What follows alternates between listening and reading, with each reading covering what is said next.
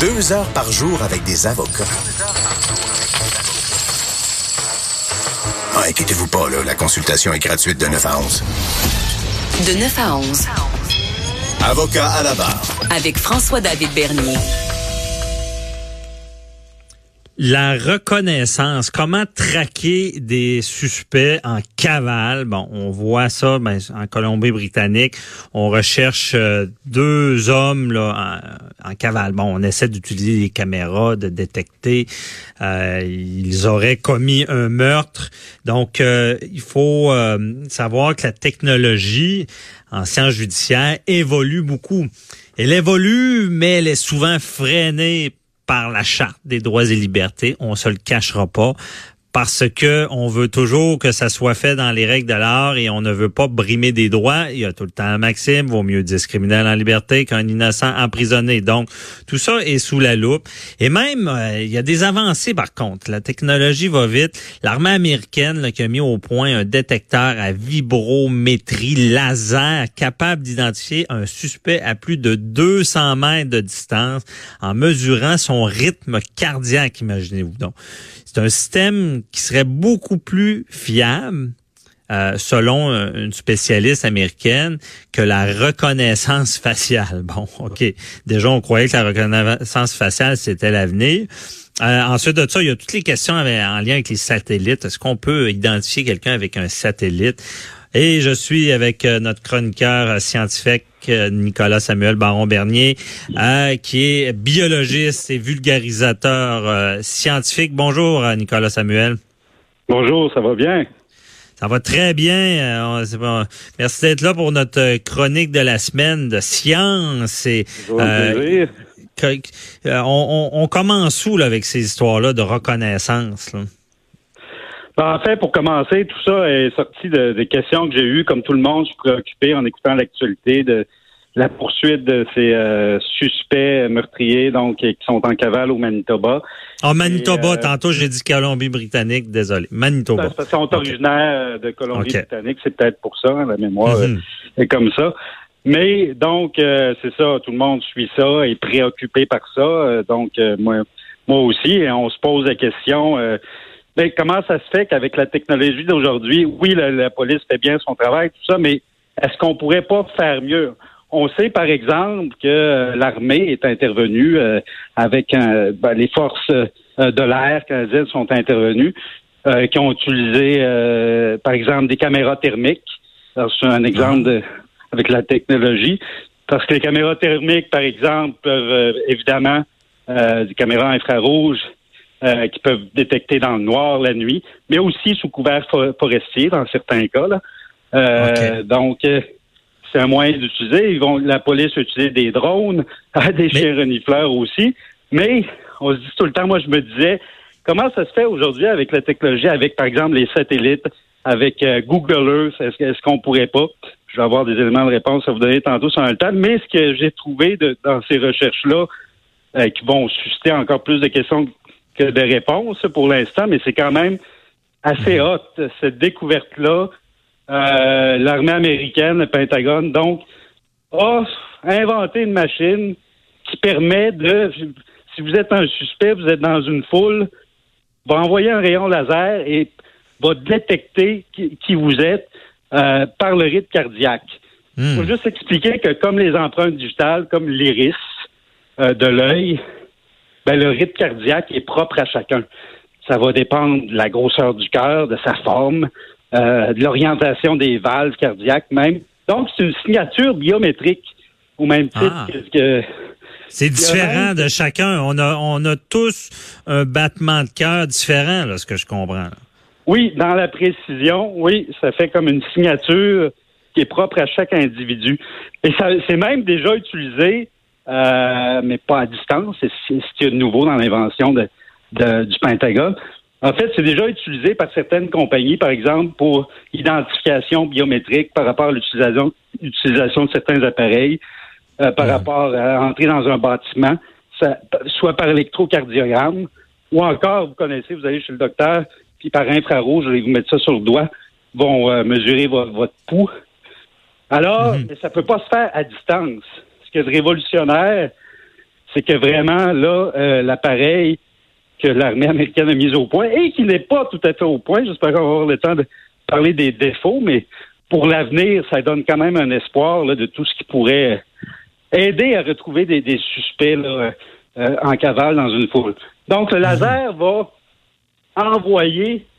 Euh, en, fait, ce qu'il faut expliquer, c'est que tout le monde connaît le principe sur lequel ça marche. L'effet Doppler. Vous pensez que vous connaissez pas ça, mais en fait, avec le radar, envoyer une onde. Et puis voir le retour de l'onde en voyant, on sait à quelle fréquence on envoie l'onde radar, on sait euh, donc radar euh, sonore, on envoie un signal qui, qui le nous revient. Exactement, exactement, c'est l'effet Doppler aussi. Donc ça va utiliser ce principe-là, ça va envoyer un, laser qu'on connaît euh, à telle fréquence. Un laser, c'est tout simplement de la lumière très très concentrée, donc qui peut euh, qui est sur une, fréquence, une longueur d'onde précise. Donc, ça peut envoyer de l'information. Ça, si on l'envoie sur le euh, telle surface, ben, les vibrations, c'est ça la vibrométrie, ben, il va y avoir un retour, il va y avoir une réflexion de cette lumière-là, et là, on va capter ça. Avec mhm. les appareils, donc, on est capable d'identifier euh, la fréquence cardiaque, mais avec précision. C'est déjà ah, utilisé, ça, à distance, mais pas sur des humains. peut-être pour des éoliennes, pour mesurer les appareils, la vibration des, pales d'éoliennes, euh, par exemple. Mais ce qui est nouveau, c'est vraiment euh, de l'utiliser là afin de détecter des, suspects dans la foule. Mais il y a plusieurs problèmes. OK. Il faut, pour l'instant, c'est pas au point. Donc, euh, il faut, par exemple, que la personne soit immobile 30 secondes. Ça prend un retour de 30 secondes pour avoir la mesure précise. Donc, on s'entend, si c'est pas encore au point, si quelqu'un bouge, ça, ça marchera pas. À travers des vêtements normaux, ça va marcher, ça va marcher, mais si c'est des vêtements épais, ça marchera pas. Donc, on comprend. Euh, il y a des défaillances. Mais c'est ça, Nicolas. Si, faire les recherches et améliorer le processus. Quand, quand on dit s'il faut que les si les personnes bougent, ça veut dire dans, mais on parle de quelqu'un qui est en mouvement, par exemple, on ne pourra pas détecter ou quelqu'un qui fait seulement se dandiner, là? Ben, il faut, il faut que la, pour l'instant, c'est ça, pour l'instant, il faut que la cible mhm. soit immobile au moins 30 secondes. Ah non, si quelqu'un restait sur place avec les vibrations, si quelqu'un, oui, ok, je comprends la question, resterait mhm. sur place, oui, ça serait, euh, ça serait possible d'avoir une mesure précise quand même. Parce que tout ça, évidemment, la, réflexion, le, récepteur va capter aussi du bruit dû à d'autres mouvements mais ils vont analyser vraiment, ils vont isoler, ce qu'on, isoler le, bruit pour isoler spécifiquement le, rythme cardiaque avec, euh, avec précision. Bon, c'est une bonne euh, percée. Ici au Canada, est-ce qu'on a déjà ça ou pas encore? Non, non, c'est vraiment, c'est vraiment, c'est nouveau. Ça vient du Pentagone. Ça a été annoncé là, cet été. Mais ça pourrait être, comme on le disait tantôt, une alternative. Il y a beaucoup de problèmes avec la reconnaissance faciale. On l'a vu avec euh, la, semaine passée. Londres, Scotland Yard fait face à toutes sortes de, controverses. Alors déjà, ça, c'est mis au point d'ici quelques années. Ben, ça, éviterait, par exemple, si, une personne a beau se cacher le visage, ça ne changera rien. Euh, on va être capable de, de, le repérer quand même. Oui. Il y a d'autres problèmes aussi, c'est que là, on n'a pas de banque d'une signature de, de biométrique, on n'a pas de banque comme on a des photos pour la connaissance sociale, mais là, on n'a aucun aucune banque de données avec les risques cardiaques de chacun. Mais c'est comme l'ADN. Si on n'a pas le rythme de quelqu'un, on, on, on pourra pas l'identifier. L'ADN, si on n'a pas déjà l'ADN de quelqu'un, on l'identifiera pas. Là. Ben, exactement. Il n'y a pas de nom décrit sur l'ADN, il n'y a pas d'étiquette. Il faut faire un match parfait avec une banque de données. Sauf que c'est ça, dans, dans ce cas-ci, ça pourrait, par exemple, parce que tout ça a été mis au point dans la lutte au terrorisme aux États-Unis par le ministère de la Défense, et puis on dit, par exemple, si on capte, euh, par exemple, sur le fait, à l'aide d'une caméra aussi, quelqu'un en train de, de, de poser une bombe, par exemple, qu'on serait capable avec ça de mesurer son rythme cardiaque, d'avoir sa signature biométrique à ce sujet-là, et ultérieurement, dans le cadre d'une enquête, d'être capable de, l'identifier dans une foule. OK. Donc, ce serait un exemple. C'est vraiment intéressant et euh, il y a beaucoup de gens qui me posent ça, cette question en lien. Je reviens à la cavale au Manitoba. Là. Euh, les gens se disent comment ça, ils prennent pas un satellite puis ils, ils les identifient pas? Est-ce qu'on est rendu là avec les satellites? Euh, peut-on identifier à distance quelqu'un? Ben, c'est ça. C'était la question que moi je me disais. Comment ça se fait? On n'a pas ça. Puis j'ai regardé, recherché un peu. Ça s'est fait déjà.